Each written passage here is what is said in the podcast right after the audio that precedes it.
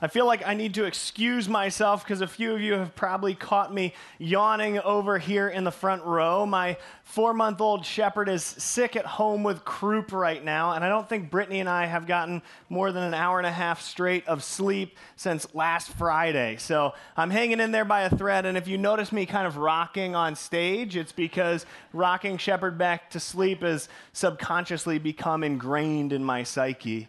Um, but nonetheless, I am thankful to be here in this community, worshiping together and bringing God praise. Um, and I want to open up our time just with a word of prayer. Heavenly Father, Lord, we thank you for the opportunity to worship you. Lord, this last week has held a lot of different emotions for a lot of different people. For some of us, we've been caring for sick little babies and, and not sleeping a whole lot. Others are wrestling with grief that, that comes from experiencing the holidays after losing a loved one. Some of us have, have, have had a joyous week, celebrating with, with family and friends. But Lord, wherever we're coming from this morning, uh, we come together to glorify you.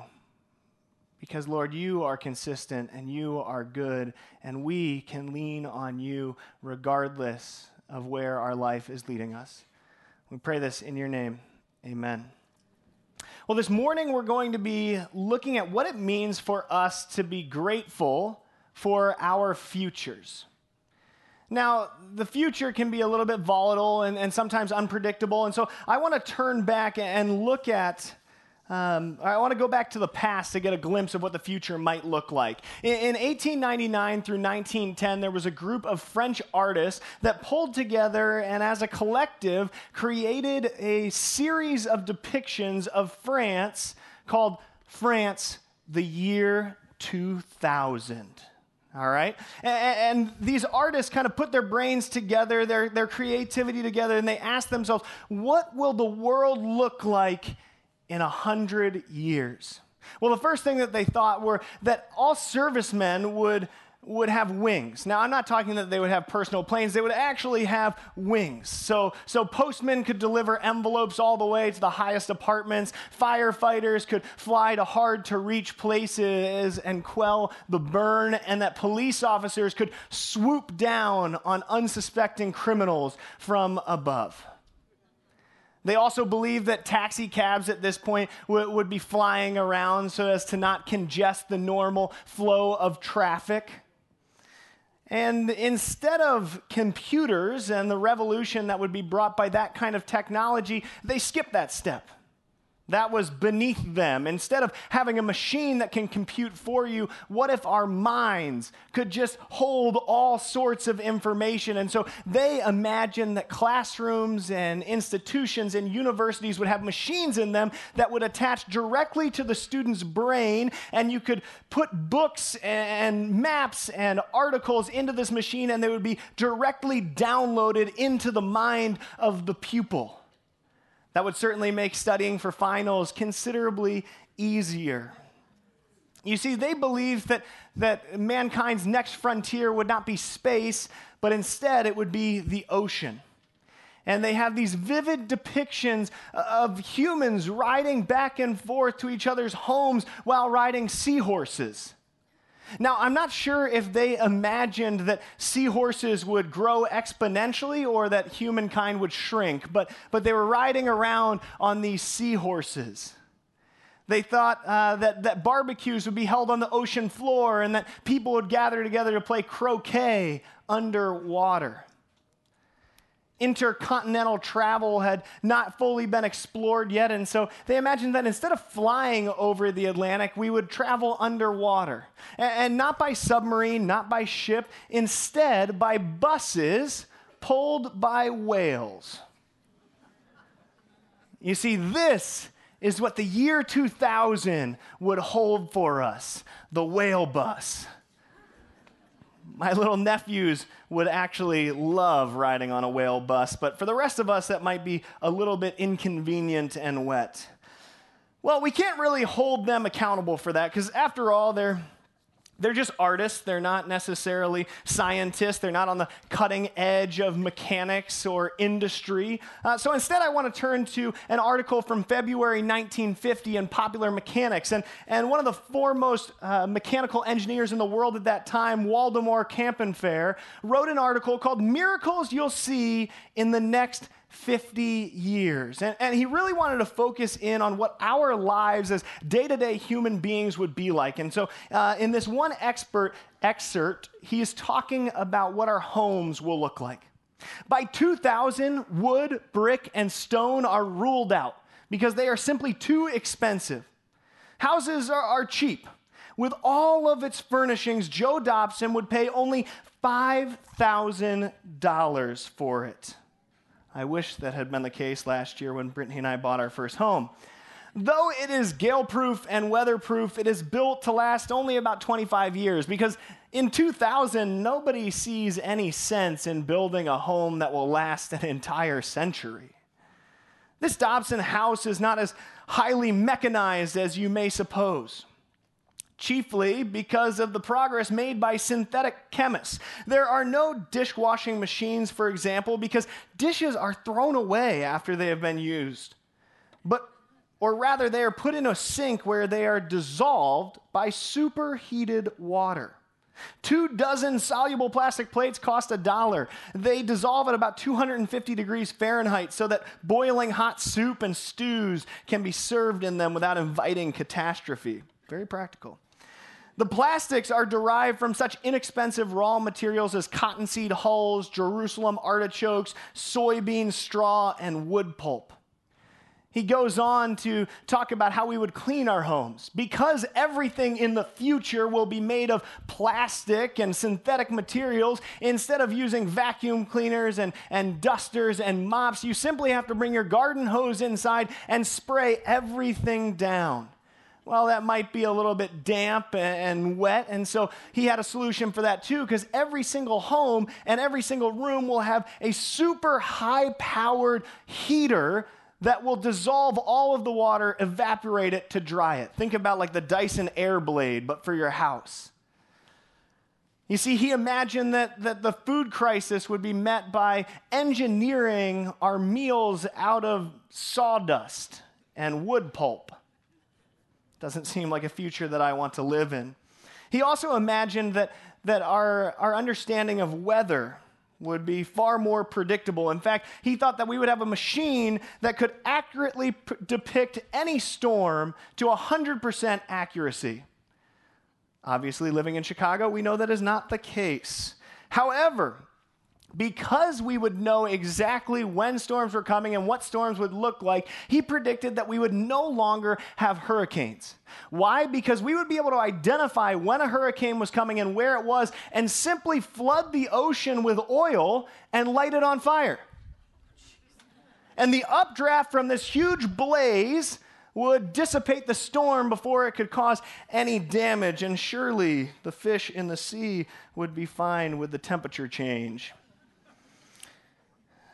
Well, if a mechanical engineer in 1950 couldn't predict the future, then surely in December of 1999 we'd have figured out what the year 2000 would look like. I don't know if many of you remember the craze around Y2K. I remember in December of 1999, my family went out to Costco and we bought two packs of ramen soup and a flat of water because surely on January 1st, 2000, the entire world as we knew it would crash because computers weren't engineered to understand the concept of 2000.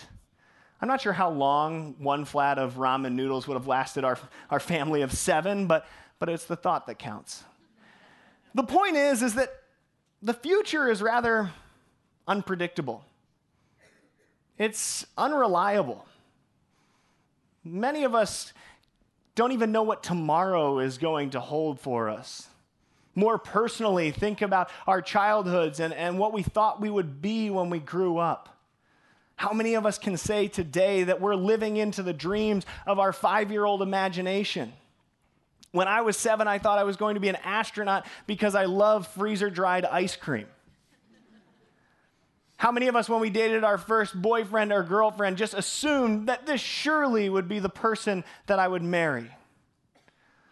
When we were in elementary school, we saw our older siblings go off to college and we said, I'm going to go to that college to be like my big brother. But we rarely do. So then, how do we come in this place today, already understanding what it means to be thankful for our past and, and living into Thanksgiving in our present, and say we should be grateful for that which is unstable, unreliable, unpredictable, and unknown? Well, I think Paul gives us a little bit better understanding of the future. We need to rewind a few hundred more years to get a really accurate picture of what gratitude and thanksgiving for tomorrow really looks like. Let's look at Philippians 4, verse 4. Paul says, Rejoice in the Lord always. I will say it again, rejoice. Now, this is one of those Christian verses that, that is like painted on uh, reclaimed barnwood and sold on Etsy to be hung in your homes. You know, it's one of these, these feel good verses that, that we throw around left and right uh, in all of these different circumstances.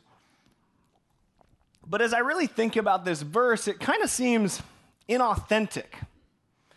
It seems forced or contrived. In fact, I feel like this is the kind of kind of verse that, that causes the world to look at Christians and, and think of us as sheltered, naive, ignorant, or perhaps we're just too privileged to understand what real suffering looks like.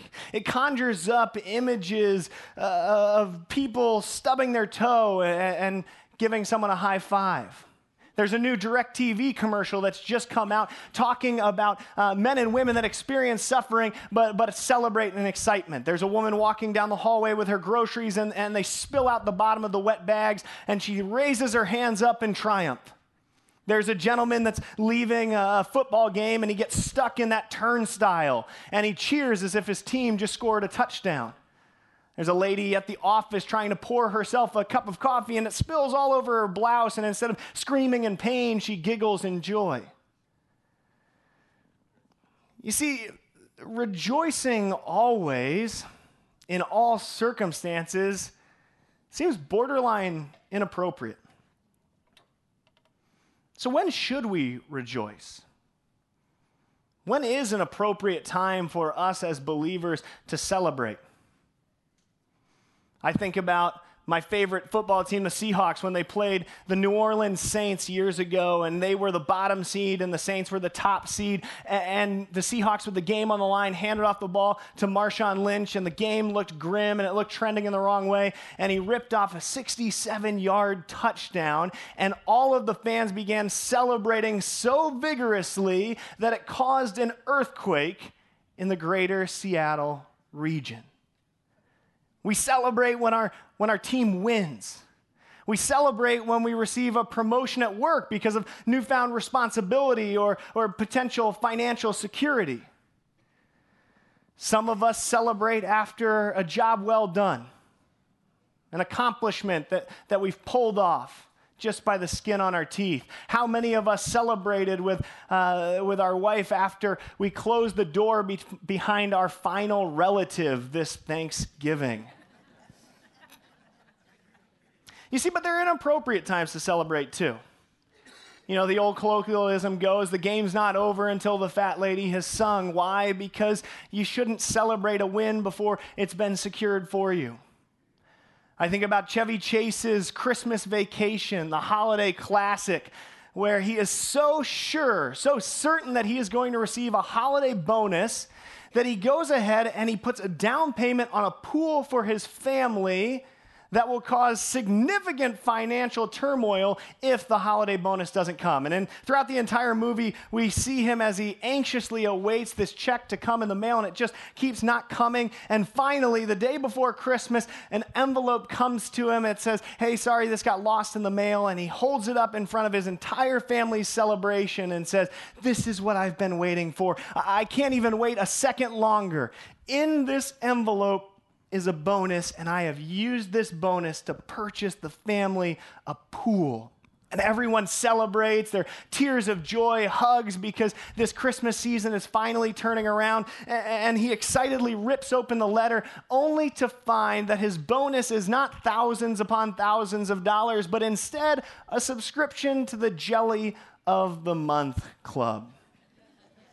I'm actually a little bit curious what 12 different jellies would be like, so give that to me for a holiday present.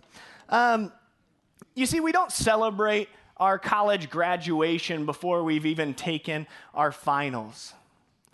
There, there's a certain finality to celebration, there's a certain finality to rejoicing.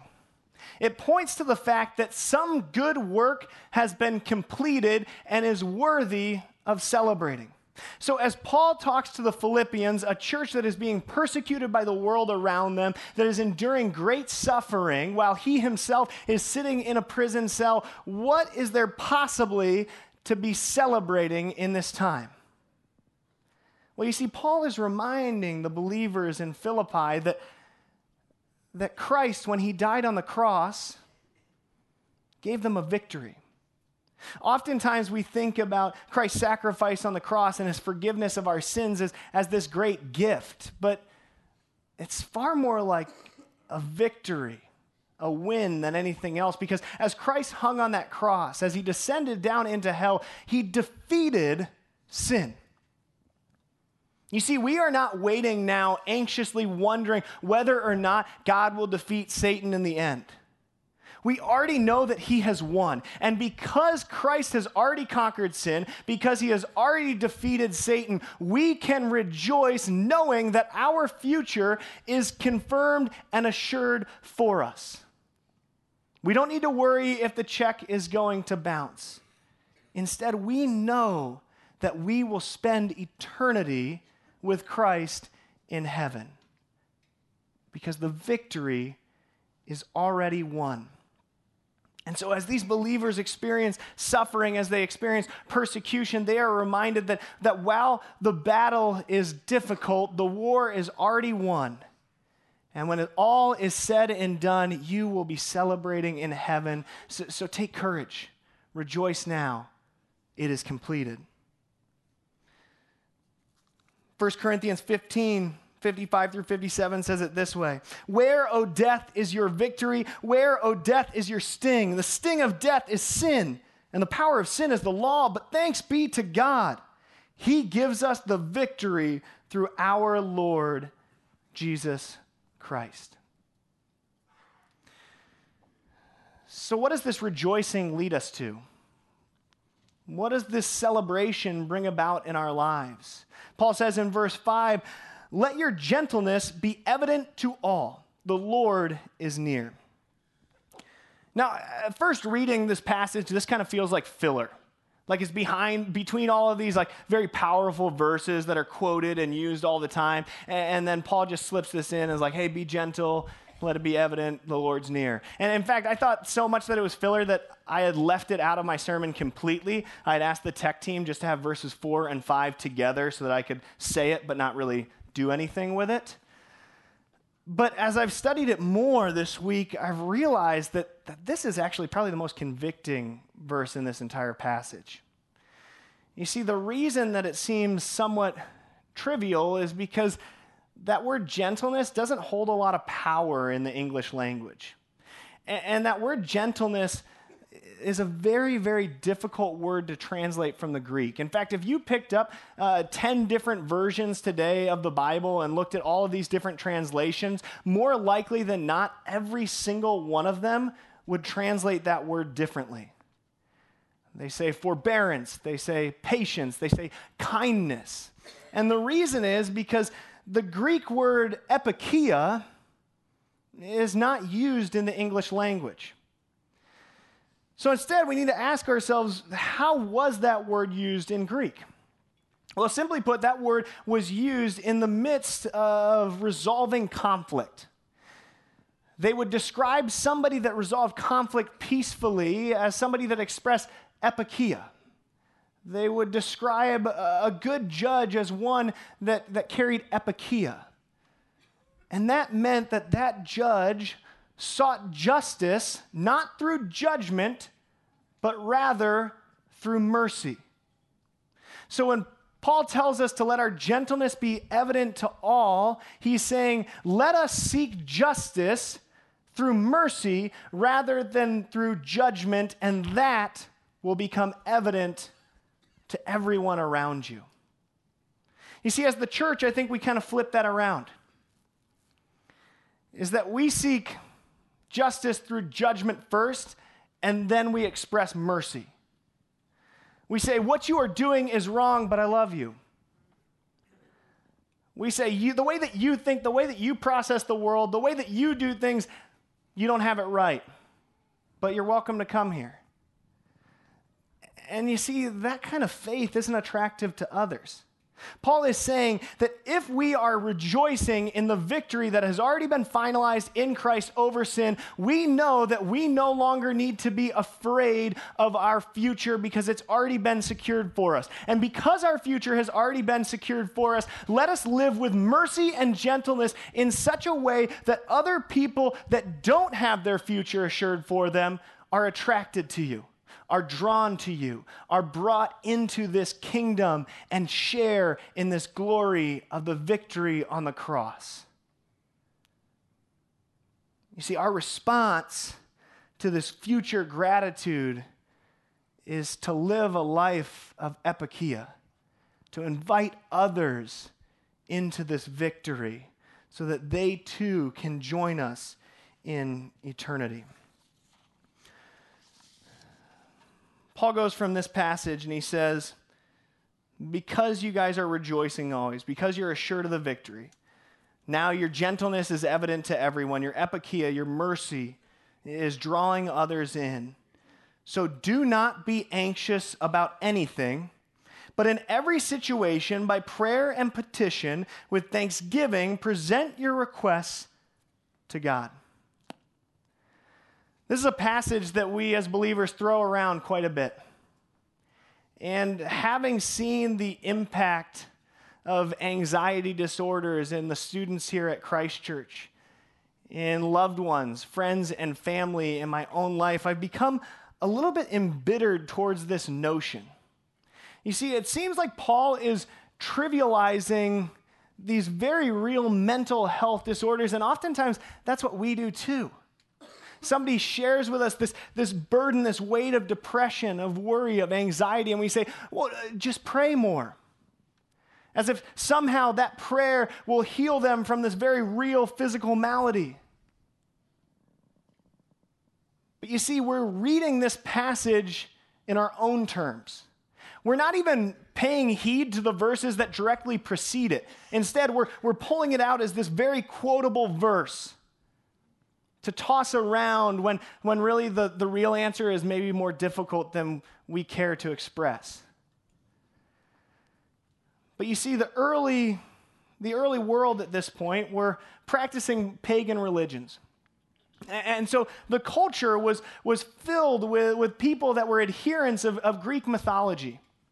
And, and in these pagan religions, there was not one God that these worshippers would follow. Instead, there were many gods. And as you can imagine, with many gods, there were many expectations that were passed down from each of those gods. Each of those gods expected you as a human to follow them so that you might procure uh, security in eternity with them. But as many of you know, is that these gods oftentimes were in direct contradiction to each other. In fact, they were so fickle and argumentative that they warred against each other and often drew humankind into those very wars. And so, if you were an adherent of these widespread pagan religions, you were constantly walking on eggshells, anxious that in following one God, you would anger another. And in compromising, you would anger them both. And Paul says, because sin is already defeated, because I told you to rejoice in the finality of what happened on the cross, you do not need to be anxious, spiritually anxious, about your God finding you out for your failures and brokenness and condemning you to hell. Our God is reliable. Our God sets one path forth for us. And so, as we act upon the nudgings of the Holy Spirit, we need not be afraid of retribution brought to us by Jesus. As we pray to Christ, we need not worry that God the Father would become jealous of our prayers. Instead, we can boldly enter into prayer before God without anxiety, knowing that He loves us and that He has already won victory over the sin and brokenness that causes us to, to feel incomplete and anxious. This is not talking about anxiety in our day to day lives. This is talking about anxiety that comes in our spirit, that comes from the fear that we are not enough for our Lord and Savior. And so Paul says, do not be anxious, but instead, through prayer and petition with thanksgiving, present those requests to your God. So, does this mean that, that if we're rejoicing in the finality of the victory of Christ on the cross, that, that we can just kind of use God as a genie in the bottle? That we can pray uh, on Black Friday that, that a spot would open up at Yorktown Mall and magically the Toyota in front of us dissolves? That, that upon pulling the turkey out of the oven and, and finding that it is burnt and charred, we can pray and, and God will make it perfect and crispy and, and delicious? Well, maybe. But let's think about the context. You see, Paul is writing this letter to the church of the Philippians from a prison cell. And not just any prison cell, but instead from a prison cell in which he is on death row. So his demise is evident, and he's writing this, this, this letter to the Philippians knowing that he is likely going to die for his faith in just a matter of days. But still, he tells them to present the request before the Lord. Don't you think that, that if he was saying that, that God's a genie in the bottle and he can just uh, grant all your wishes, that he would have wished that he was no longer in prison? Maybe wished that he wasn't going to die for following God? Last year, I had a group of eighth grade boys that were in my small group. Uh, and at the beginning of the year, I, I, had traveled with them from sixth grade up to eighth grade, and so we were starting to get closer. So at the beginning of the year, I gave them all my cell phone number, and I said, if anything ever happens to you, if you need advice on anything, it doesn't matter what it is, you can reach out to me at any time. You don't need to be worried that I'm going to tell on you. You don't need to worry that I'm going to judge you. Uh, I'm going to do everything I possibly can to help you through the tough times in your life. And so you can keep this number in your phone and, and call it without hesitation. And so in, in April, I received a text from one of those students. It was the middle of the night, it was after midnight, and, and I felt my phone buzz next to my bed and, and I kind of started my heart beat a little bit faster because, you know, there are never really good texts that get sent to you after midnight.